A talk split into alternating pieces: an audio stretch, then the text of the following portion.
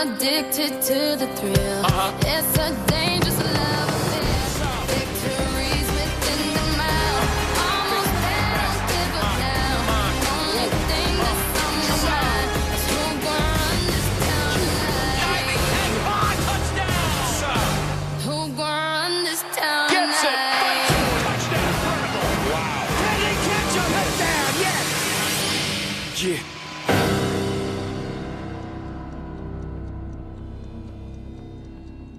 everyone. Welcome back to another episode of Hot Take Time Machine. Ethan and I excited to bring you a special edition of the pod today. We're doing our mega Super Bowl 55 preview. We're going to touch all the bases for you guys, do some kind of general outlooks on both of the teams. We got the KC Chiefs on one side, and then the Tampa Bay Buccaneers playing a home Super Bowl. Uh, I'm excited to get into this, Ethan. I don't know about you. Yeah, you know, it's been a rough week off of football. I mean, you, you that first Sunday where you know there's no more competitive football is always a real reality check. So we gotta we gotta make it count while we have it. You know, it's going to be a long off season, but hey, until Sunday night uh, and afterwards, we've got a lot of good stuff to look forward to. I think with this Super Bowl. No doubt, no doubt about that. Especially considering NFL has been one of the main topics of Yeah. the hot take time machine, and it's unfortunate that this is, uh, you know, it's coming to a close. It's just kind of flown by this 2020 season, man. And I think we're very fortunate to have gotten this far without, you know, some serious, serious COVID disruption in terms of the overall NFL schedule. Uh, Mhm. Excited for kickoff on Sunday, no doubt. Yeah, definitely. I mean, speaking of COVID, that's the first thing that I kind of wanted to bring up about this is just how weird it's going to be to have a, you know, they're still having, I think, 25,000 fans allowed in Raymond James Stadium, Right. but there's also going to be 30,000 cutouts. Like, I'm interested to see how the whole dynamic with such a limited crowd is going to be. You know, it's a Super Bowl. Like, that the Super Bowl is the premier sporting event in you know in American sports and probably in the world, other than maybe the World Cup. Like it's going to be interesting to see how much fan noise, like you know that that they usually have on the loudspeaker, how much of that they're pumping into the stadium because I mean that generally does have an impact on you know uh, sort of communication on the line, false starts, that sort of thing. I, I'm interested to see if that does have an impact or if they just let the 25,000 fans go and then the cutouts are all silent. yeah, cutout uh, crowd influence isn't going to be a factor in the outcome of this game. But one thing I want to mention before we kind of start breaking down, uh, you know, the properties, traits of the specific teams is that among these 25,000 fans, you know, Ethan, that you that you bring up that are going to be in attendance, which is an extraordinary occurrence for uh, NFL in 2020 2021 Yeah. season. Among those 25,000, I think something like over half uh, are frontline healthcare workers in the Tampa, Florida uh, area. So impressive um, that NFL is pulling that off, and props to them, honestly, for getting tickets to those who really deserve them instead of, you know, just the random Bucks fan who's uh, like John Jug. Right. no, no John Jug Super Bowl tickets. But um, Ethan, why don't we just get right into it? Why don't you tell us a little bit about, uh, you know, kind of what both teams are seeking to achieve with a win in Super Bowl 55?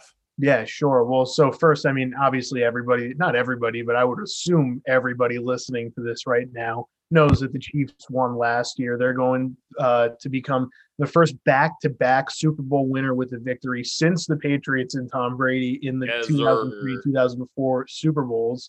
Uh, Mahomes is going to be the first QB to start two Super Bowls at age 25 or younger as well, which I mean, So that in and of itself is just absurdly impressive and like kind of nuts, honestly. Uh, but you know, I mean, they're looking to make history and really sort of, you know, write themselves into the history books as not just a one and done team that got really lucky and was kind of a flash in the pan, but you know, an emerging dynasty that's here to stay for years to come in the AFC and in the NFL in general. And then on the flip side, I mean, we've been talking about this for weeks, it seems like, since basically the playoffs started, everything surrounding Brady. But uh, Tom Brady's looking to win his seventh career Super Bowl in his record 10th appearance and his first not with the Patriots, which is obviously very notable because the other nine have been all with the same team. It's his first year with this new team, and he's already in the Super Bowl again. Like, come on. Uh, this would also be the Bucks' first Super Bowl since the 02 season when they had Gruden and that really good defense, and the defense bailed Gruden out and won him a Super Bowl, even though he's a shitty head coach. but that's that's for another podcast episode. We don't have to get into Jon Gruden right now. Um, sort of setting the stage for this matchup. Obviously, everybody's talking about you know Brady Mahomes. That is kind of the big thing that not just we're going to highlight, but I think all sports media will and has been highlighting over the past few weeks. Brady Mahomes, you know, could not be further opposites in terms of age.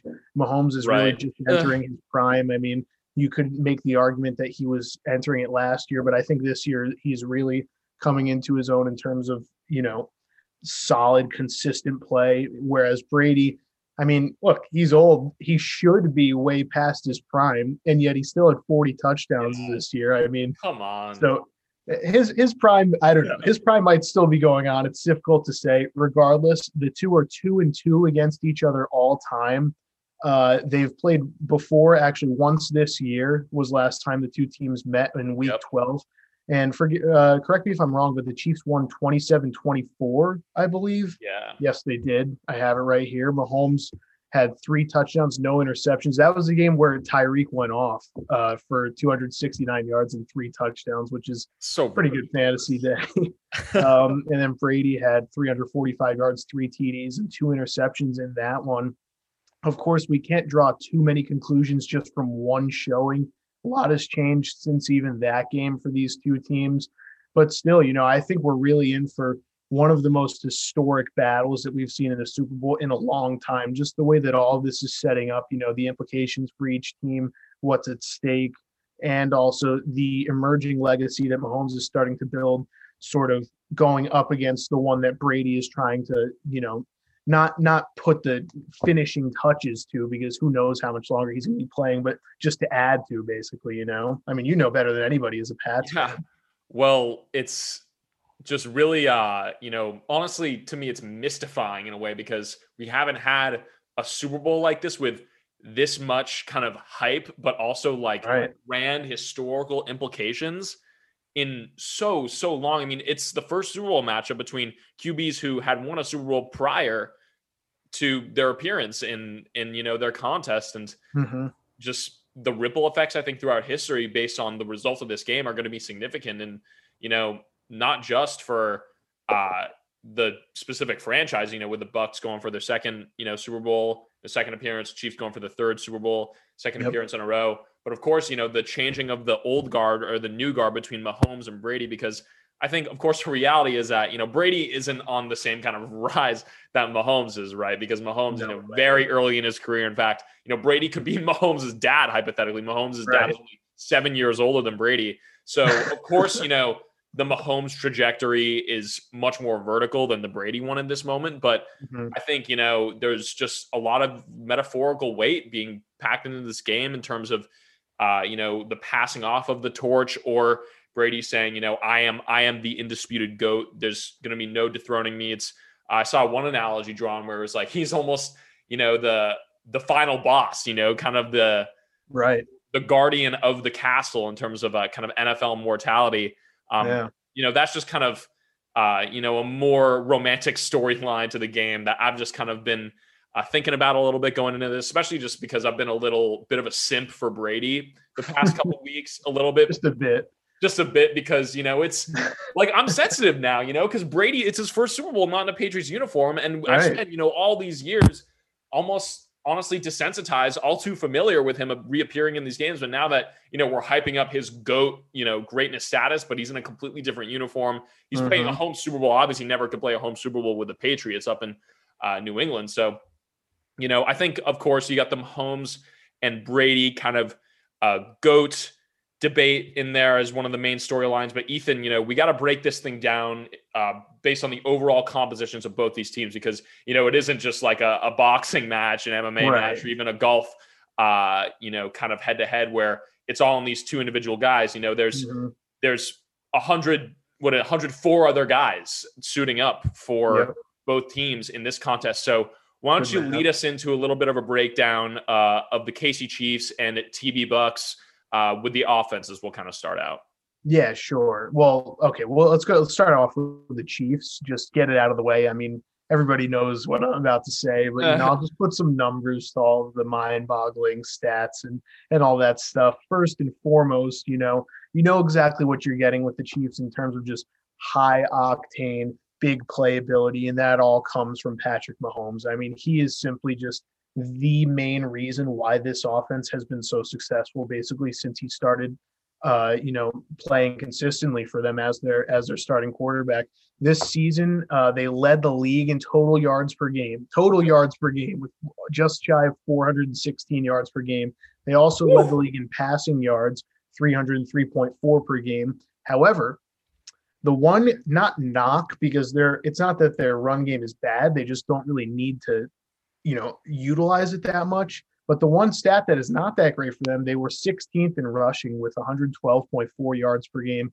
Yeah, I mean, of course, that's not terrible. You know, you're averaging like triple digits in terms of rushing yards per game, then that's at least pedestrian and it's, you know, not going to be a major detriment to your offense. But again, their offense is so good with Mahomes, it's almost as if they don't need to run the ball, you know?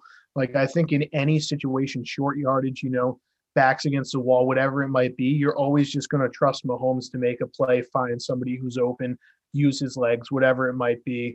Uh, so for that, I mean, we can get back to that in a little bit, but I think for that, that stat isn't necessarily as noteworthy as some people might be like, oh, well, they have no run game. It just doesn't really matter as long as he's healthy. Uh, but going on with the Chiefs offense, they were also uh, fourth in terms of the fewest giveaways this season. They only had 16. They were sixth in scoring with 29.6 points per game. I mean, in the 2020 playoffs, obviously they were the one seed, so they had the first round bye in the AFC. But in the other two games, they were averaging 30 points per game on the dot this year. Uh, and really, you know, uh, again, it's it's Mahomes and his two weapons, his main two weapons, which are Travis Kelce and Tyreek Hill. Both guys, you know, had uh, incredible seasons this year, double digit touchdowns, yeah. over a thousand receiving yards by like week 13. It seems like yeah, they're, just going to do that every year. yeah, they're just absolute animals. And I mean, look, at, at the, as long as they're healthy, it's probably the best big three offensive duo, excluding any team with like a major running back in their offense.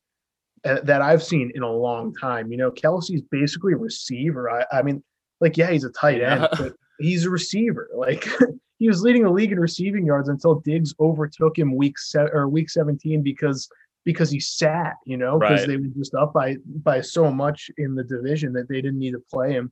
And Tyreek Hill, you know, say what you will about his his off the field uh antics, I guess I'll call them. They're a little bit worse than that, but we don't have to get into that. But he still is Aha. a sensational player, just objectively. I mean, whenever he catches the ball, it seems like nobody can really touch him. And and he's just off to the races if he has any sort of open field in front of him. But that's enough for the Chiefs offense. Do you want to give me some of the Bucks offense breakdown before we get into some of the defenses and talk about the two?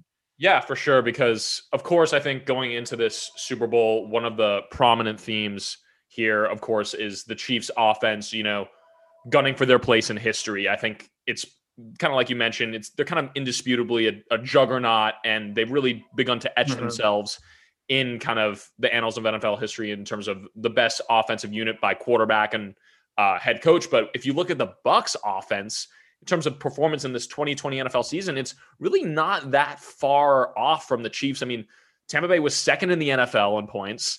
They were third in the NFL in yards.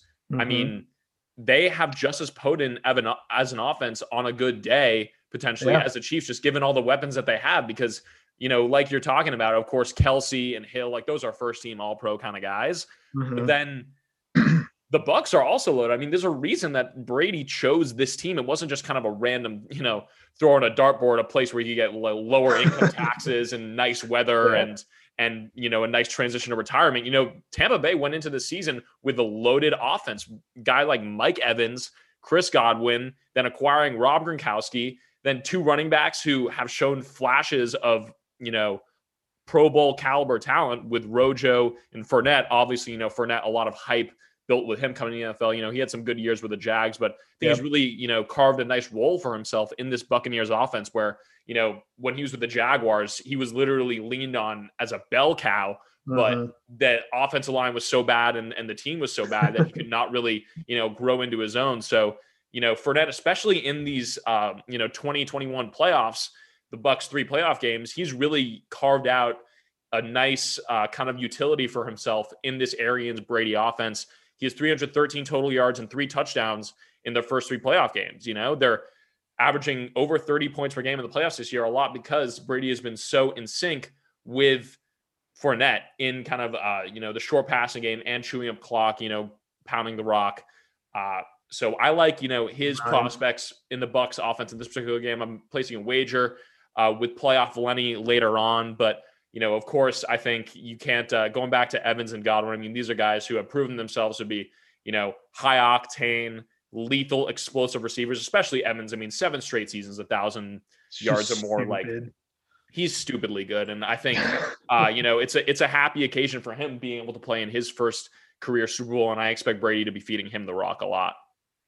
Yeah, no doubt. I mean, I like what you we're, we're talking about with the Bucks running game because, of course, you know if you ask any casual NFL fan talk about the Bucks offense, then you know they're going to point to Brady and that incredible passing attack that they have. But you know, like you said, I mean, Fournette and, and Ronald Jones not as much in the playoffs, but during the regular season, they have really been kind of unsung heroes for this Buccaneers offense. You know, they've been able to catch passes fairly effectively out of the backfield. They've been scoring in point uh, in big spots where they the Bucks need them to score. They've been pretty reliable, and I think that that's actually going to be something that's sort of an ace up Bruce Arians' sleeve in this game. And, and offensive coordinator Byron Leftwich just because you know, as a defense, you know, with the Chiefs defense, you're going to always just be preparing against a guy like Brady for that passing attack that you know has been Brady's signature uh, Yeah. play style for basically our entire lifetime. So maybe you know maybe they got a little bit more in store uh, planned for Fournette. Be I mean you got to think that Leonard Fournette is going to be the, the main guy. Ronald Jones has kind of had a disappointing playoffs, admittedly.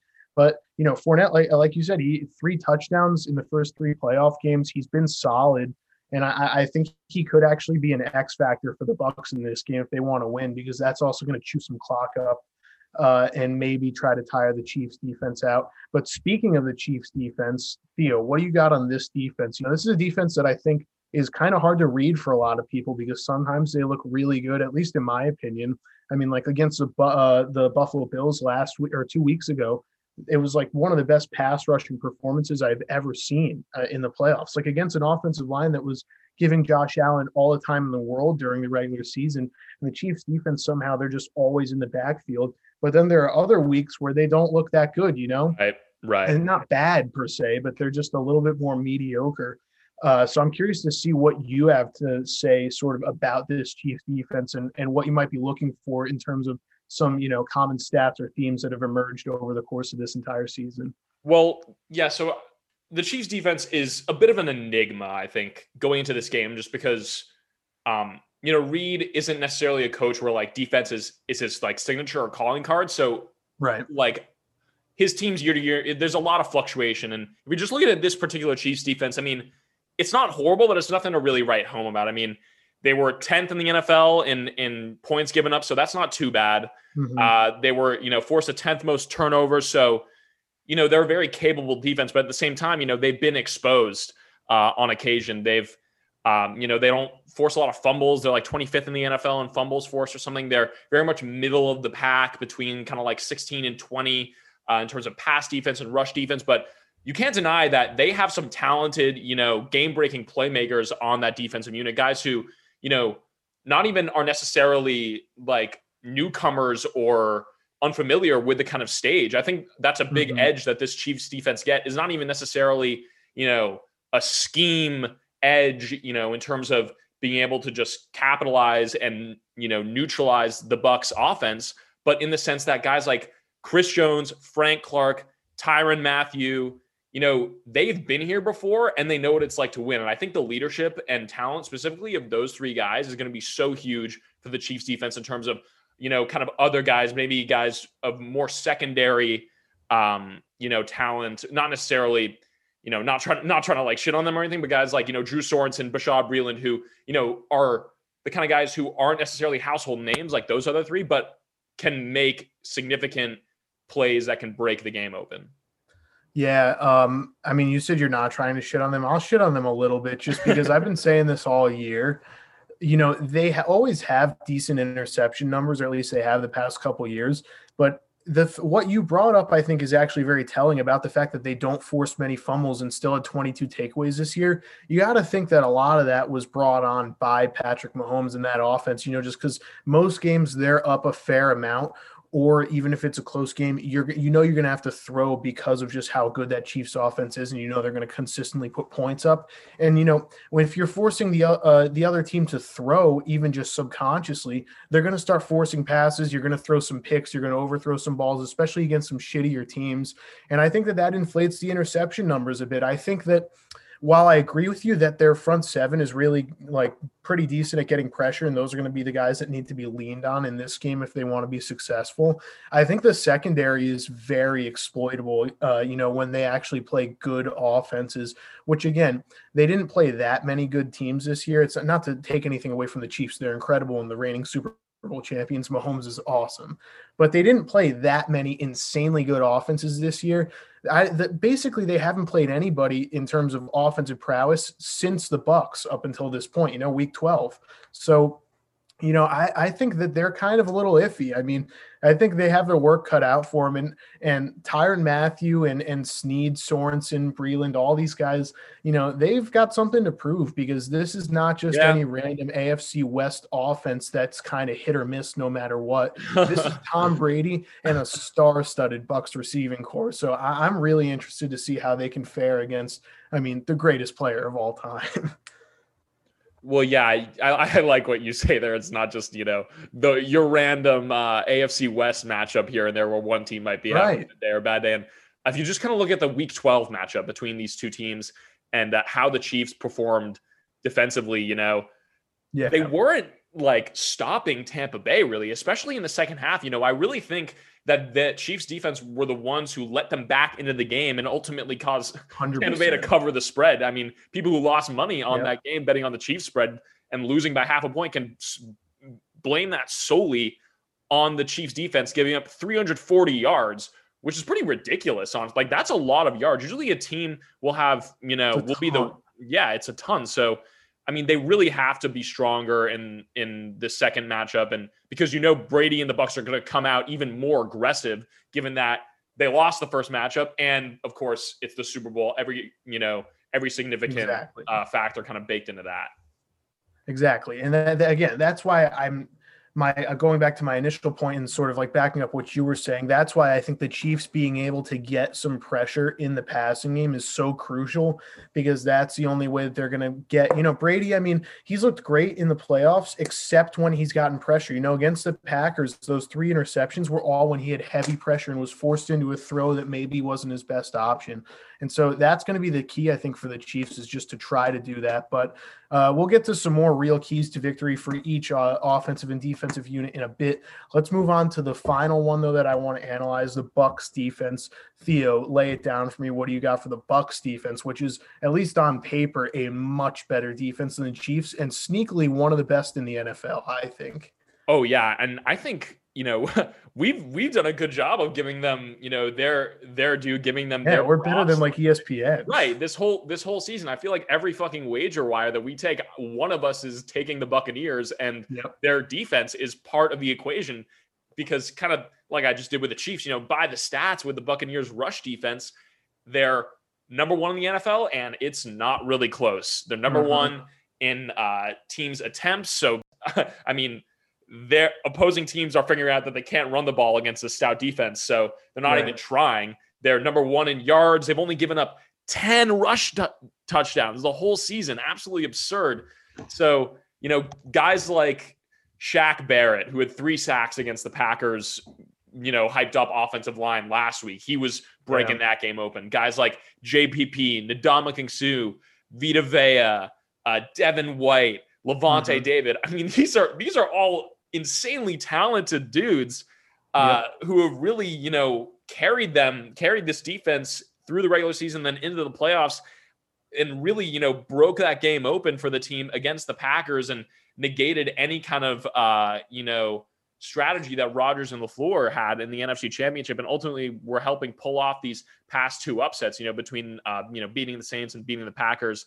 Some other Yeah. stats, you know, they're they're six uh, overall, you know, rush and pass defense, fewest uh, yards per game allowed in the regular season, only averaging uh, around like 320 yards uh, for the opponent. They're tied Yep. for the fourth most takeaways, turnovers this season with 25 turnovers. So, um, you know, just something I'm kind of looking for in this in this Bucks defense. You know, kind of getting a little more specific down to brass tacks. Um, that Todd Bowles is going to deploy a lot of two deep coverage to prevent the plays that Mhm. um, you know Mahomes really broke the top off of the defense and in their first Right. matchup. You know, kind of like you said that. I mean, that Hill stat line is just mind boggling. Like 13 so receptions. it's insane. So by that metric, the Bucks had one of the worst games of any pass defense the entire season because that was statistically the best game for any wide receiver in 2020. So for them to prevent that same kind of atrocity to, from happening, you know, they can't play man. They got to play too deep. They got to prevent these, um, you know, heavy pass plays and force Mahomes to make decisions that are, you know, will lead to a second and five or a third and three as opposed to, you know, a first down and just getting first down one after the other between Kelce and uh, Hill, you know. Yeah, no doubt. Uh, another thing, just before we move on to some keys uh, for each team that I want to mention about the Bucks and their defenses, it's just more something I've noticed in every Bucks game that I've watched basically all year. Their secondary, like I, uh, they're all such ball hawks. Not even just, of course, everybody points to Winfield, uh, you know, as being that young guy, the rookie who's just all over the place making plays, but not even just him. You know, I Carlton Davis. Uh, what's the other. D back's name? Murphy Bunting, I think his name is, and then Jordan Whitehead. Like all those guys are always trying to make plays on the ball. That's why they were able, like you said, to force so many turnovers 25, which is fourth in the league.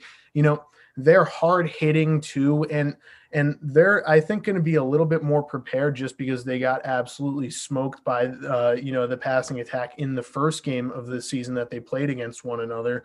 You know, and you got to think that that like you said, Bowles is going to really be relying on those guys to limit the big playability because they're so young and so athletic, and that's kind of the only way that you really have a chance against somebody like Tyreek Hill and you know Travis Kelce.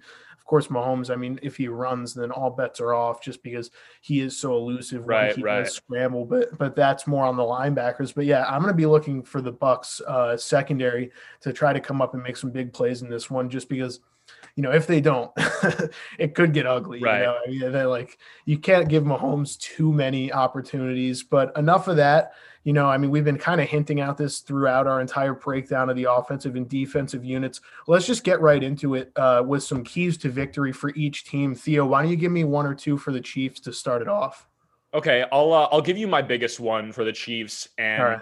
that's to get the ball out to catch and run receivers or running backs or tight end very quickly, like Mhm. very early on in the down. Can't like can't let like three seconds go by without getting the ball out of your hands, Mahomes, because they're gonna face immense pressure from this Bucks front seven, like we were kind of talk, talking about. I mean, these are prolific pass rushers, like guys like Suh, David, JPP. I mean, those guys are going to have strong Hall of Fame cases, and they're still, you Yeah. know, playing basically at the top of their game. So, Mhm. especially considering that the Chiefs have a banged up offensive line, they got a couple important guys out. They're going to be facing a lot of blitzes uh, against the this Bucks defense, and with you, you know, this kind of uh, cabal of explosive weapons that Reid has at his disposal between Edwards, Helaire, Williams, Bell, Hill. You got to be able to get the ball out to them in the flat, kind of Yeah. break down the Bucks in that regard because when Mahomes is going to face pressure, he's going to need these reliable these reliable hands to throw to. So using things like end arounds and jet sweeps, kind of non-traditional running plays because like we're kind of talking about they're going to be facing a brick wall if they're trying to run these, you know, isos and and draws up the gut. So plays and schemes like end arounds and jet sweeps with guys like Tyreek Hill, Demarcus Robinson, Mecole Hardman, really speedy guys who perhaps, you know, aren't like the first choice traditional rushers out of this uh, KC offensive scheme. That's going to be really critical to them, um, kind of capitalizing on the Bucks' effort to exploit the Chiefs' banged up offensive line. Yeah, no doubt. I mean, look, that kind of actually uh, the one of the keys that I, uh, for the Chiefs that I wanted wanted to give kind of really ties into that a bit. It's just don't be stupid. You know, I, I mean, I've said this already about a bunch of other teams that have played in the playoffs, but it seems like like teams like the Bills, teams like the Ravens, like a lot of teams over the course of this playoffs, even the Packers, have tried to mix it up too much and get away from what has gotten them there in the first place. You know, and and that could be very devastatingly detrimental. I mean, it almost ended the Chiefs' entire playoff bid, you know, and, and, and Super Bowl bid when when Bieniemy in that offensive line as we are in that offensive uh, scheme as we were talking about decided, oh well, let's have Mahomes who's already kind of hurt, like run an option and just get absolutely lit up. Like it's just stupid. So don't be stupid, you know. Just stick to what what's gotten you there, which is letting Mahomes make plays, running these little trick plays, letting their all their really athletic receivers and, and running backs and Travis Kelce, who is a receiver, but letting all their playmakers just do what they do best. And you know, I mean, the Bucks defense, like like you and I have both been saying, I think at least it's the best defense they've faced in a long time. If you try to get too cute and mix it up too much, it could come back to bite you in the ass. Of course, we've seen Mahomes do a lot of crazy stuff, but but that's how you know that's how you win if you're the Chiefs. Just let Mahomes be Mahomes and do what he does best, which is spread the ball out to that plethora of receivers and running backs, and and you know just keep moving it down the field to put points on the board. Yeah, I uh, you know, I, there's going to be points put on the board regardless, and I think a big uh, kind of third key here for the Chiefs, especially you know considering that you know Mahomes are going to do Mahomes things, like the offense is going to put up a shit ton of points, even if it isn't like right out of the gate. In terms of the Chiefs' defense, they have to force turnovers against Brady. I mean, they cannot simply cannot win this game if they don't force at least one fumble, one interception, or serious error because the reality is that like the mm-hmm. offense can only do so much but it's not going to be a, you know a situation where it was like 54 51 like that one monday night football game a couple weeks ago like chiefs defense yeah. is really going to have to step up and uh, kind of i think you know my recommendation to them is that they got to follow this formula that's been set forward by the teams that have beaten the bucks early in the season obviously you know tampa bay is not the same team that they were three months ago when they were whatever like uh, eight and five. They losing, you know, to the Rams, lost the Saints twice, but kind of a common theme throughout those losses was that they were able to force Brady into uneasy throws right. and on and force him to get the ball out and do these kind of Brady esque panicked hail marys. Something that I've really noticed, you know, being a Pats fan all these years is that when he faces pressure and a stacked box, he likes to get it out far down the field because there's so many mm-hmm. less guys in coverage. So right. if the Chiefs are able to pressure him, but also, you know, not have a horrible error like uh, what's his face King did on the Packers against uh, Scotty Miller in these in these specific plays, then they're going to have a great opportunity to you know force these punts, force these turnovers against a guy who is a goat for a reason because he's able to you know capitalize on the ways teams are trying to exploit him, you know, and kind of turn the tables.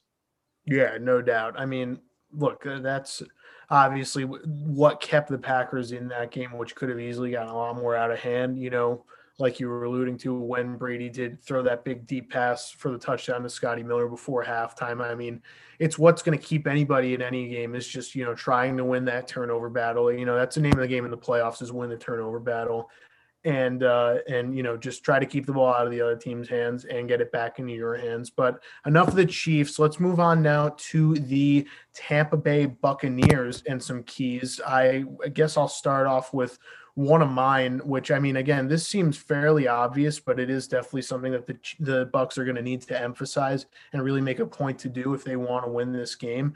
And it's just you know they need touchdowns, not field goals. We've seen it time and again against Mahomes, even when it seems like he's down and out. You know, whether it's against the Texans last year, against the the Bills this year in the first quarter of that game of the AFC Championship, whatever it might be you know that he's always going to come back and just push the ball downfield in a yeah. bunch of short plays and score touchdowns. I mean, it's it's what he does. You know, they're just always so good at scoring touchdowns rather than settling for field goals. And if the Bucks want a chance to to sort of match that, then they need to score touchdowns of their own. If you kick field goals, there then that's might as well just be an empty trip or a punt. You know, because, yeah, for real. I, I mean, Harrison Butker has the easiest job ever. He's like never kicking except for extra points, it seems like these days. So, you know, I mean, Brady knows this. This is this is pretty obvious, like I said, but you just got to find a way to get into the end zone, whether it's you know, I mean, it's probably not going to be special teams or defensively, but whether it's with the running game, with the passing game, trying to to you know switch things up a little bit, whatever it might be, you just got to find the end zone and a and you know sort of enable yourself to keep the game within reach, if not take the lead at points. And I think that's going to be one of the major keys if the Bucks want a chance to win this one. Yeah, I uh, you know that's that's a really important key, and I think kind of building off of that is uh, utilizing this run game, you know, not just to keep the ball out of Mahomes' hands, but like actual scheming, actually scheming run plays that can, you know, consume a lot of yardage, potentially set you up for a score, or even, you know, yeah. get in the end zone in the first place. Because, like we were kind of talking about, you know, this is a very exploitable Chiefs run defense. Like I was kind of saying, you know, mm-hmm. they're hovering around the 16 to 20th kind of rank positions in terms of being able to limit opposing teams. So they're really hot or cold. And with a running back staff like Rojo, Fournette, even a guy like Ke'Shawn Vaughn, who's you know shown signs of um, of talent earlier in the season for the Tampa Bay Buccaneers. Getting those guys involved in the red zone and then you know punching it in the into the end zone on these first, second, third goal because we're going to be expecting Brady to pass lots because it's such a pass heavy offense. But because, like we're kind of talking about, the Chiefs are exploitable in a lot of different ways. I think it's an opportunity for um, who's the Byron Leftwich? Yeah, he's the offensive coordinator, right? Yep. Yeah. Yes. An opportunity for Leftwich, Brady, and Arians to get creative as play callers and you know have some fun with Brady and these you know multiple kind of running back schemes. You know, perhaps having kind of two tailbacks in the backfield with Brady in the shotgun, uh, getting some running back screens in there. So uh, really utilizing these running backs to consume clock, keep the ball out of Mahomes' hands, while like you're saying, you know, working toward the effort of putting six points on the board as opposed to three points on the board. Yeah, no doubt. I mean, look, it was like we were saying earlier, you know, it, it doesn't seem like they're always playing well at the same time, but either Ronald Jones or Leonard Fournette seems like they've at least at any point this season, one or the other has been really hot, and it seems like Arians has trusted them. So I agree with everything you just said. You know, just just utilize them, sort of switch it up. It also helps keep the Chiefs defense a little bit more honest, you know, so that they're not just everybody dropping back or vice versa, stacking the box. Um, one final key, I mean, this is probably the biggest key, I think, for Tampa Bay is just to try to exploit uh, Kansas City's offensive line. You know, of course, we haven't mentioned it yet, but they're going to be missing both of their starting tackles, their left and right tackle, Eric Fisher, who was a Pro Bowler this year, former first overall pick, and also uh, Mitchell Schwartz, right? Is his name the right tackle? Yeah, yeah. Yeah. They're both going to be out, you know, and that is already a recipe for not disaster, but it's definitely concerning just because, you know, you don't want to be missing offensive linemen in the Super Bowl, and then couple that with what we already mentioned about how fucking good the uh, Bucks front seven is on defense. You know, they they have had incredible sacks numbers all year, and I think if the Bucks uh, really want to win this game, they got to take advantage of that. Just blitz the hell out of them. You know, try to get people into the backfield. At least you know rush Mahomes a little bit. Of course, he's still Mahomes, so he's still going to make plays, but that's the way that you beat any great quarterback and any quarterback in general is just getting pressure, forcing him to settle for a throw that might not be the home run ball, even if it's still giving up yards. And, you know, just try to mitigate the greatness that is Patrick Mahomes. And, and again, without those two tackles, I think that that's very doable. You know, uh, we saw already in Super Bowl 50 when Von Miller just absolutely destroyed a backup uh, tackle yeah. for the Panthers. I mean, Von Miller is, of course, like one of the best defensive players of our generation, but the Bucks still have plenty of incredible pass rushers, and I think that that's going to be a real key here. Just just get into the backfield, try to hurry Mahomes up a little bit. Even if he scrambles, that's fine. Because I think if you're Todd Bowles, if you're the Bucks, you'd rather have Mahomes running than extending plays and throwing a deep ball down to a yeah. wide open Tyreek Hill for a 60 yard touchdown. You know. no, I I agree with that. I think just because you have, like we're kind of talking about, like I had mentioned previously, guys who could be gold jacket kind of guys on the Buccaneers defensive line going up against a porous, potentially, you know, hampered Kansas City offensive line. Mm-hmm. Bowles has to exploit that, and if and if he doesn't, honestly, then he doesn't deserve to uh, be considered for a head coaching candidacy. Yeah, Yeah, no doubt. I mean, I I actually have always thought Todd Bowles has got, gotten kind of a bad rap. I think he's a pretty good coach, but again, this, he's facing Mahomes now. It's a different story. Like you gotta you gotta really come out to play and just you know drive home to your guys that the only way you're going to be able to at least limit him because again we've said this so much over the course of the playoffs and just the season in general but you're never going to stop Mahomes as long as he's healthy. But if you can limit him enough you can give your offense a chance to stay in the game. And like we've been saying uh, over the course of this episode exploit that you know, not lackluster, but kind of iffy uh, Chiefs defense, you know, and it's Brady. Like Brady's going to be able to make some plays. You just got to try to limit Mahomes a little bit. But yep. with that, enough of the keys. You know, I think we've broken down this game quite a bit for everybody on both sides of the ball for both teams, you know, given given a rundown of who's going to be a bit a real X factor for each of the two. Let's get down to it, Theo. Yes, I mean, sir. let's give some of our predictions and maybe some justification as to why. All righty. I'm hyped for this. So, my prediction Super Bowl 55. Mm-hmm. I am mm-hmm. going with the Kansas City Chiefs to repeat Oof. Pat Mahomes to lift that Lombardi for a second straight year. Score I'm going with is 41 to 27 Chiefs. So uh, I like a lot of points to be scored in this one. And look, I like I have turned from a total Bucks hater into someone who has grown respect for what Brady and Arians have built. I think, like I kind of mentioned last episode, the hate was stemming from me being so salty as a Pats fan and right. kind of having my emotions turned on top of each other with, okay, like now my team is shit. And then Brady is with a new team and they're excellent. so, yeah.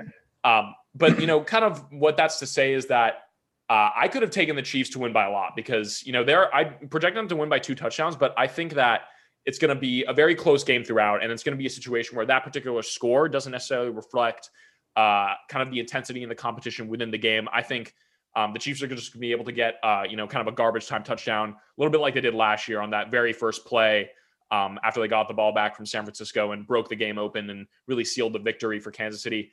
Um, mm-hmm. For me, you know, comes down to one guy, not even you know a hot take. It's Patrick Mahomes. And I think this game is right. going to really turn into a Mahomes classic spectacle, a real uh, sh- one man show, you know, where he's going to throw for an ungodly amount of yards and make this game really unwinnable for Tampa Bay. I think that uh, it's not going to follow the same exact script, but I mean, this might be a hot take in that I think it will follow a pretty similar script in the sense that the Chiefs are going to put up a lot of points between the second and third quarters, where the Bucks will, you know, have an offense that's keeping it going and you know getting some field goals or touchdowns on the board. But you know, the Chiefs have just set themselves so far apart. You know, that's been their winning formula. That's how they beat the Bills last week. That's how mm-hmm. they beat the Browns. It's that we're just better than you. We're going to show it in the beginning and really, you know, rely on our defense at the very end. So, like I said, I think the Bucks are going to keep fighting for a while. I think we're going to see some big games out of their skill guys between Evans. I think Fournette's going to have a big game, but Travis Kelce, I think, is the non-quarterback X factor of this game that is really going to set the Chiefs apart and bring them a cut above the Bucks in this particular contest. Because wow. I don't think we've seen a tight end perform like this in years, probably since Gronkowski. I think in 2014 has there been such an elite tight end going into the Super Bowl with an opportunity like this. So mm-hmm. uh, I'm taking the Chiefs and give me right. uh, a hot take Travis Kelce for the Super Bowl MVP. wow. I mean, yeah. Okay. Look, you know, the Travis Kelce Super Bowl MVP, I think, is a little bit of a hot take. Not crazy because yeah. he's still great, but yeah, I definitely see where you're coming from with the Chiefs. I mean, it's pretty tough to justify betting against the Super Bowl, the reigning Super Bowl champions and Mahomes as long as he's healthy and on the field, which obviously he's going to be. That said, I'm going to do that. My pick, my prediction that is, I'm I'm going to say the final score Bucks 31, Chiefs 28. I think it's a close game the entire way, a real battle. You know, you have like we've been talking about this entire episode, you have kind of a changing of the guard, but not quite yet, just because Brady's still playing at such a high level, and it's really just two incredible offenses going at one another. But I think the real key difference in this game and the difference maker is going to be the Bucks defense, you know, because the Chiefs defense is just, in my opinion, not up to par compared to the Bucks defense. The Bucks defense is going to be making tons of plays they don't really have any weakness defensively, whether it's the front seven or the secondary, like we've alluded to. And I think that they're going to exploit that banged up Chiefs O line and limit limit Mahomes just enough to be able to edge it out in a in a close close game. I think it's going to be very back and forth throughout. You know, I'm not sure if it's going to be a game winning field goal or whatever, but I think it's going to be very close and really honestly a toss up come the fourth quarter. And I think once that happens, it's just going to be, you know, the same old story. Tom Brady wins yet another Super Bowl, his seventh. It's going to be annoying. It's going to be great though, because it's not seven with the Patriots. It'll be six with the Patriots and one with the Bucks. So the Steelers will still be tied for the most Super Bowls ever. Um, but then, you know, my MVP pick, I mean, all I have written is, I mean, come on. Like if the Bucks win the Super Bowl, there's only one man that's going to be the MVP Yeah. and his name is Tom Brady. Like is that a joke? He's going to be the MVP. He's going to throw for like 350 yards and like three touchdowns, probably one pick, but it'll be in the first quarter when it doesn't even matter. I, I, honestly, you know, I've been riding the Bucks hard basically since uh, you know they really started to play well during the regular season, and I haven't gotten off that train. You know, I took them plus eight fifty to win the Super Bowl in the wager wire. I think at the start of the wild card round or something like that. They've been good to me ever since. You know, I keep saying time and again, you can't bet against Brady. I've been on the receiving end of that, the wrong end of that many times, and you know, here's the here's the thing he's going to do it again. Like he's just the goat, and this is just going to prove it. I mean, of course, could the Chiefs win? Yeah. And would I be surprised? Definitely not. They're an incredible team. Mahomes is a generational talent, but at the end of the day, it doesn't matter between Brady on offense and that incredible Bucks defense. I think they have enough to win in a close one here. Give me 31-28 Buccaneers Super Bowl 55 champions, baby. Uh, I you know I do have to give give give you credit there. You you did uh, get on the Bucks train early on in the playoffs. Yeah, I've been on it for since like week 5, I think. yeah, it's uh you know I'm, I'm glad we're going against each other though. Honestly, it's gonna make uh gonna make the texting back and forth on Sunday a little spicy. Yeah, it's going to make the next episode great for one Right. of us, and brutal for the other. Before we transition, one thing I wanted to mention is that uh, in terms of Bucks MVPs, of course, like Brady, you know, 99% chance he- he's going to win it if they win. But if there's a certain defensive player that has like a major touchdown or multiple interceptions or multiple fumbles, yeah, that's fair. would not surprise me because remember Super Bowl 50 with with Peyton Manning, um, Von Miller, of course, he won uh, Right. he won the MVP. Same thing, Malcolm Smith, and with as talented of a defense as the Bucks have, especially that front seven, would not surprise me if uh you know a Yeah, linebacker. JPP has like three sacks Yeah, or like something like that. fumble. Yeah, okay, that's fair. I'll I'll give you that, but that's also those are like anomalistic. No, right. I'm just saying. Like if that doesn't happen and they just win in a pretty normal game, not like normal, but you know, a stereotypical like what you'd expect from the Bucks game, then Brady's going to be the MVP. But yeah, I'll give you that for sure. They have enough talent on defense where it could be uh, any number of guys, honestly. Pledge your allegiance, get your fatigues on, all black everything, black cards, black cars, all black everything, and I know the words, running with me. I can't more than tap if you boys really real enough. This is not familiar, I'll explain later, but for now let me get back to this paper. I'm a couple bands down and I'm trying to get back. I gave Doug a grip, I lost a flip for five stacks. Yeah, I'm talking five comma six zeros out, zeros here, back to running circles round, never squared. Oh my goodness! Taking it home. Touchdown. What a play! Let's go! Play back, play circle. That's open. Wow! We've been waiting for this moment right here all season long. All I want today is all you got. Son. Get it for this city. Get it for each other. Yeah. Touchdown. We are, yeah, I said it. We are. You can call me With that, Ethan, let's get into some other outcomes from this game in terms of player props that we like with our Super Bowl special wager wire, baby. Mm-hmm. Why don't you give us your first wager that you like for Super Bowl 55? Sure thing. Well, you know, I mean, I've been I've been riding the Bucks hard, but I still, you know, you got to give uh, Mahomes and the Chiefs credit. Ma- Mahomes is an incredible player. You know, he's going to show up. It's his second Super Bowl in two years. He won the first one. He's going to have a very good shot at winning this one. and the prop that I really like is Mahomes' three total touchdown passes plus two thirty. That's on the number, right? Exactly three. Yeah, that means three on the number. not more, not fewer. Okay. Three touchdowns. And I, you know, uh, look, of course, it's just an absolute guessing game. You don't know how many he's going to have, but it seems like a realistic number, you know, especially plus 230. It's pretty decent value. Yeah, that's And- good odds. They have the receiving core to do it. I mean, he always has like probably two to five touchdowns in every game, roughly. Three seems like it's a good little happy medium there. So I don't really have a ton of statistics to back that up. It just seems like a very reasonable pick, honestly, with some good value added to it as a prop. So give me that Mahomes three touchdown passes. Yeah, I can't really argue with the value there. Yeah, Plus right. money on on three touch, especially when he throws for three touchdowns basically every game. It feels like. Yeah. With my first wager, I'm uh, kind of sticking on theme. I'm gonna defend my claim here for Kelce Super Bowl MVP. First player prop, Kelce over 98 and a half receiving yards. I think he's about to feast on this Buccaneers pass defense because we know the Chiefs are going to stick to their classic script and feed Kelce and Hill. And I think this certainly helps when you have one Patrick Mahomes throwing you the ball, one of the most accurate and potentially best throwers in NFL history. But the defense that you're facing gave up at least 280 pass yards to guys like Jared Goff and Taylor Heinicke, who, for all intents and purposes, are below average passers. Not to mention guys like you know Carlton Davis, uh, Dean, Murphy Bunting, uh, Winfield. You know that while they have shown flashes of talent, they're all under the age of 24, so they're all very green. Haven't faced uh, an offensive scheme like you know the Chiefs have with their skill players since they played the Chiefs in Week 12.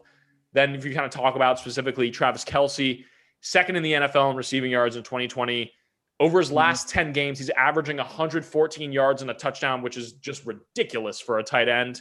Uh, and another thing that I think actually plays in his favor in terms of his ability to really explode in this game, which I'm predicting he will, is that he didn't have a big day yards wise last year in Super Bowl 54. It's something only like 43 yards uh, and a touchdown. Right. So I think he's going to feature him a lot more in this matchup, given that, you know, it's so much better of a kind of head to head matchup than, you know, the 49ers pass defense, which is one of the best in the NFL.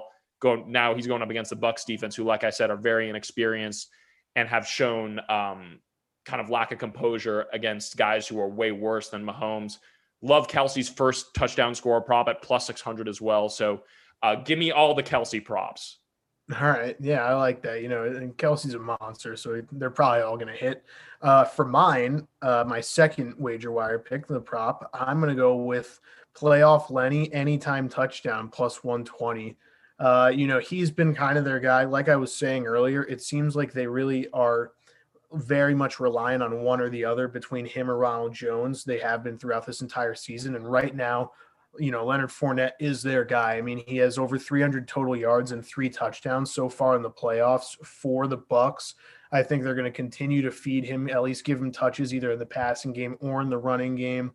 Uh, you know, he's been honestly one of the really consistent bright spots outside of Brady in this offense. And I think if they get the ball in the red zone at any point, he's going to be seeing some some real carries. You know, I mean, as he should be, just because that's the way that you can chew the clock against against uh, Mahomes and the Chiefs, and also try to get some points on the board. So I really like playoff Lenny here. You know, they call him playoff Lenny for a reason. Yes, He's sir. a beast in the playoffs and sucks in the regular season. I expect more of the same, like we've seen throughout his entire playoff career. Give me a touchdown from him plus 120 at any point in the game. And it could be receiving, could be a rushing touchdown, whatever it might be. I don't know. Maybe even a passing touchdown, although that count. But yeah, uh, you know, I, I really like this one. I think this is honestly one of the easiest props to throw on Yep. just because if they're going to get a, any touchdown that's not a, a pass from uh, Tom Brady to one of the receivers, it's going to be Fournette. You know, I think it's more likely that that happens than than Ronald Jones, just because he's been kind of phased out since he had, I think he had a couple fumble problems late in the season or something. I don't even remember, but it's all playoff Lenny right now. Give me the touchdown plus 120. All right, great lay right there, and I think, bro, I, we're, we're on the same wavelength here. We're doing Yeah. a little mind melt going uh, based on playoff Lenny because I'm also very high on his prospects in this Super Bowl. My second wager, I'm going with.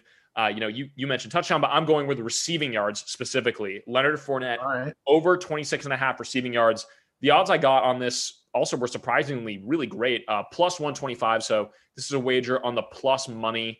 I guess an underdog pick by the stats, but to me, this is a lock. This is far from an underdog because uh, you know just the trends going into this game. Brady feeds running backs with passes and high scoring Super Bowls, especially when Yeah. the team is facing a deficit. And like we're kind of you know building up and anticipating with this game, it will be high scoring and the Bucks will probably be losing at one or multiple points in this game.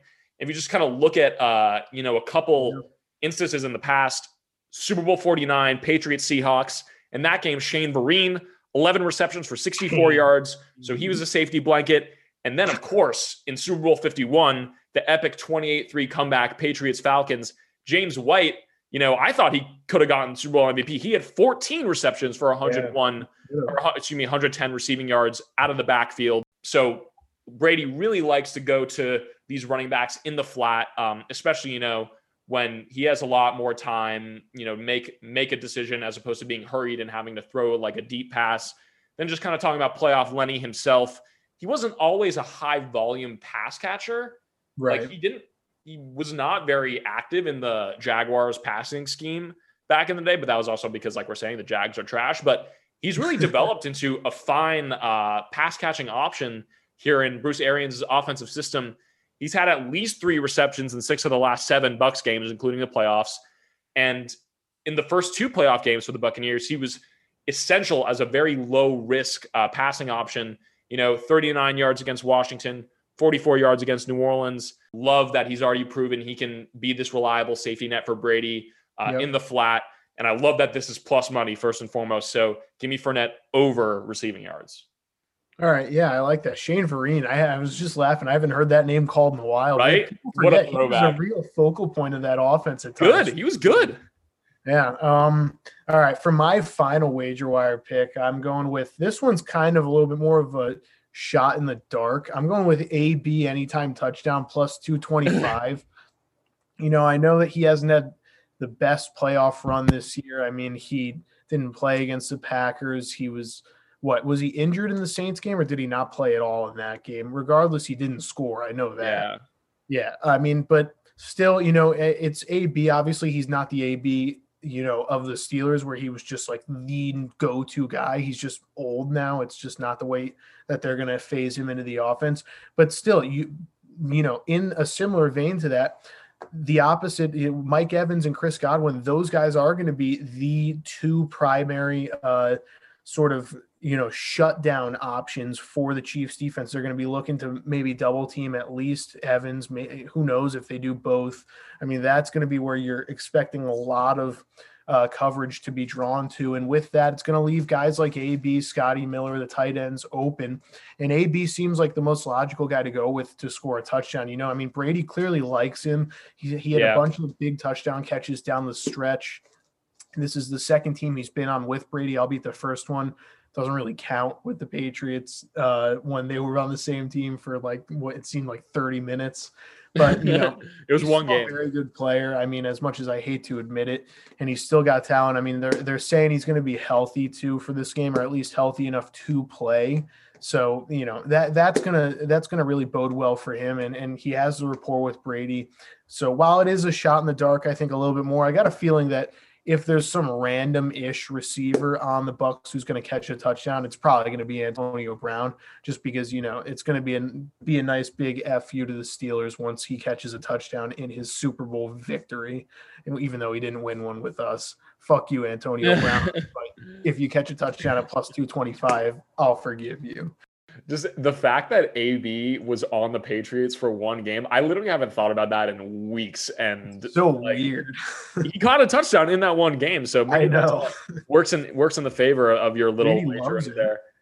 Um, with my final uh, prop bet wager wire lay that I'm taking, I'm going with actually Rob Gronkowski anytime touchdown All right. plus 195 odds. I think this is a steal at this uh, value Yeah, price agree. Because while Gronk obviously hasn't, you know, slid back into that classic Gronk role that he was with the Patriots and, you know, putting up Kelce esque numbers that, you know, kind of classic six reception, 110 yard, one touchdown stat line. That, that's not the Gronk we're seeing anymore. There are a couple trends that I think really, you know, pretend to him being a primary touchdown uh, option here for Brady in this Super Bowl. Because if you look at uh, the past two Super Bowls that Brady and Gronk played together, Super Bowl 52 and uh, 53, Patriots, uh, you know, losing the Eagles and then beating the Rams. In those two uh, contests, Gronk had nine and six receptions. So he was one of the busiest uh, receivers for Brady in those. And of course, you know, it's a different Gronk, kind of like I'm talking about. But I predict that, you know, because the Bucks are going to have to pass, like we're talking about, because they're probably going to face a deficit, he's going to look for a safety net. He's going to look for a guy who has been basically his reliable touchdown option this season among, you know, the seven touchdowns that Gronk has had in the 2020 season. Most of those have come in games where the touchdown pass was one of the two catches he had in the game. So they're really looking to give Gronk attention in the red zone, perhaps lopsided attention compared to the other uh, Buccaneers pass catchers. And for me, bottom line is that coaching two season champions is very different than coaching all these other first timers in the Super Bowl. So, Yeah. given that they, you know, have such a such a deep connection and reliable rapport between the two of them, Brady and Gronk, I really expect him to look for Gronk in the first or second half. I think uh, that this wager is a really good chance of hitting, regardless of game script. So, give me Gronk anytime touchdown at plus one ninety five. Yeah, I like that one. You know, it seems like just too obvious that Gronk's going to have some sort of big play in this Yeah. game, just because Yeah. even it's like against the Packers too. Even though he only had one catch, it was like one massive catch that was, I think, it was a big third down conversion. It was like a thirty yard or forty yard or something like that. So, yeah, that makes a lot of sense to me. I mean, it's tough to honestly go against that just because you know Brady and Gronk. It's been it's a tale as old as time in the playoffs and in the Super Bowl. It's going to continue to happen. I like that one a lot. Enough of the wager wire now, though. Enough betting, enough gambling. so much of that. Stop Let's betting. Going right into a little bit of a uh, Super Bowl edition of the Time Machine. Eh, Theo? What do we got on tap for this one? Yes, sir. So this week on the Hot Take Time Machine, uh, we're highlighting uh, two Super Bowls from the past. Not not a, not a deep dive, but I just wanted to highlight one that was uh, last played on February seventh because, of course, the the date always rotates the first February of first um, Sunday of every of February every year, and then you know the last Super Bowl that was played in Tampa Bay. So uh, I'll let you I'll let you take the second one, but I'm gonna start with the last Super Bowl played on February seventh, uh, Super Bowl 44. Okay, this was uh, 2009 regular season, 2010 playoffs. The New Orleans Saints beat the Indianapolis Colts 34 to 17. Um, I remember watching this so vividly uh, Yeah. because this game was a lot more entertaining and a lot closer than I think the score reflects, just because the Saints got that late, uh, really explosive pick six that put the game out of reach for the Colts because the Colts were driving at the end of that game to tie up the score at 24. And I think we'd be reflecting on the Super Bowl a lot more differently than we are right now because as the years go by, I feel like this this particular Super Bowl takes on more and more weight, and there's just so much, you know, baked in and so much rich football history in this because, I mean, Drew Brees, this ended up being the only title of his illustrious career. A guy who sits at the top or near the top of, you know, regular season play or, and playoff uh, career passes, uh, completion percentage, yards. This was his only ring, and it was against a guy who was having an MVP season. Of course, you know Peyton Manning, like top two or three quarterback of all time. So one of the best head-to-head quarterback matchups that we've seen. And Brees dominated this game. He was 32 for 39, only seven incompletions for 288 yards, two touchdowns. I mean, he by the stats, he pulled off a fourth quarter comeback because the Colts were leading 17 to 16 going into that fourth quarter. But then Brees was able to get the Jeremy Shockey uh, t- uh, tight end touchdown, then benefit from the Tracy Porter pick six that basically won them the game. Um, also, kind of another tidbit that was interesting. Both these teams are undefeated for most of the regular season, so that added even more significance to uh, to this contest in 2010. Uh, just thought it would be kind of interesting to reflect on that one because it ended up being Drew Brees' only Super Bowl. Yeah, yeah, definitely. That was I actually don't have a ton of memories of that game, but I remember some stuff. And like, yeah, that is actually I like that you bring up the fact that as the years go on, it does become a little bit more notable just because it was obviously Brees's only Super Bowl, even though you would have expected him to have more up against Peyton Manning. You know, those were the two QBs other than Brady who really, you know, defined the 21st century. However, let's go now to another Super Bowl that is very near and dear to my heart. The last Super Bowl to be played in Tampa Bay, Super Bowl 43, the year prior. My Pittsburgh Steelers eked out an incredible victory Yep. to hoist their record sixth Lombardi trophy uh, over the Arizona Cardinals. You you have written underneath this, in my opinion, one of the best Super Bowls ever played. I think it is the best, other than only the twenty-eight to three comeback that the Patriots pulled off against the Falcons. Okay. Okay. I mean, that that it's tough to you know sort of top that. It's just like that is ridiculous to be down 25 and still win. But we're not talking about that Super Bowl. We're talking about this one, Super Bowl 43. You know, you have right before halftime that incredible, incredible James Harrison pick six where he runs over a hundred so yards. absurd. Yeah, I mean, I have a mural of that in my basement. Oh, I swear to God. Uh, you know, that like, it's probably, in my opinion, the best defensive play in Super Bowl history. I think the Malcolm Butler touchdown or uh, interception could rival it, but it wasn't a pick six like this one. And also, he's a D back. That's his job. James Harrison's an edge rusher. Uh, then, you know, you also have Santonio Holmes, that that historic drive down the field by Ben Roethlisberger, where he finds him in the corner of the end zone. Somehow, Santonio gets his two feet down, catches the game-winning touchdown with like 30 seconds left. I mean, it, that is one of the most iconic plays in Super Bowl history. And then the other thing that a lot of people forget. Larry Fitzgerald, while he's never won a Super Bowl, he balled out in Yeah, this he went Super Bowl and crazy. in this entire playoffs. I mean, in this Super Bowl alone, he had 130 yards and two touchdowns.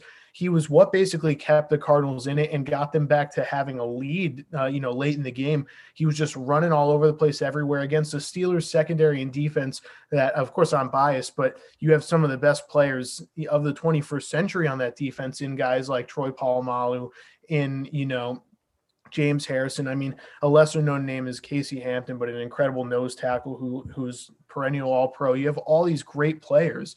And Larry Fitzgerald was still able to just absolutely, you know, play out of his mind and keep them in this game. But of course, that was the last Super Bowl in Tampa Bay. It was incredible. You know, that's what everybody who's a football fan, whether you have a vested interest in either team or not, it's what you want out of the Super Bowl is just tons of crazy, memorable plays back and forth. You don't know who's going to win by the time the fourth quarter comes around. And I mean, this one, you can't get much better than coming down to the basically the final Yeah. play of the game, you know? So this is definitely, I mean, look, it was great for me, but I'm hoping that this year's Super Bowl is just as exciting, you know? I mean, we have another incredible matchup on our hands. Of course, we've gone through it all with the Chiefs and Bucks, the Brady Mahomes hype. I mean, I'm hoping that this Super Bowl lives up to the sort of pedigree that Tampa Bay Super Bowls seem to Yeah. have. You know? I mean, that like, it's, it's kind of a tall order to top the Super Right. Bowl 43 matchup and the way that game played out. But you never know. You know, if any guys are going to do it, it's Brady Mahomes. Well, what you know, kind of something I love to consider when you're putting these two Tampa Bay Super Bowls side by side. Um, Super Bowl 43, you know, 2008 Steelers beating the Cardinals, and then uh, Super Bowl 55 here uh, between fist pump uh, between the Chiefs and the Buccaneers. Yeah. That the nostalgia for this honestly bygone era of football, where it was like you know a new kind of generation of the steel curtain with Polamalu and Harrison in the prime of Hall of Fame careers. Guys like Keisel, um, what like James Farrior, right? I mean, Clark.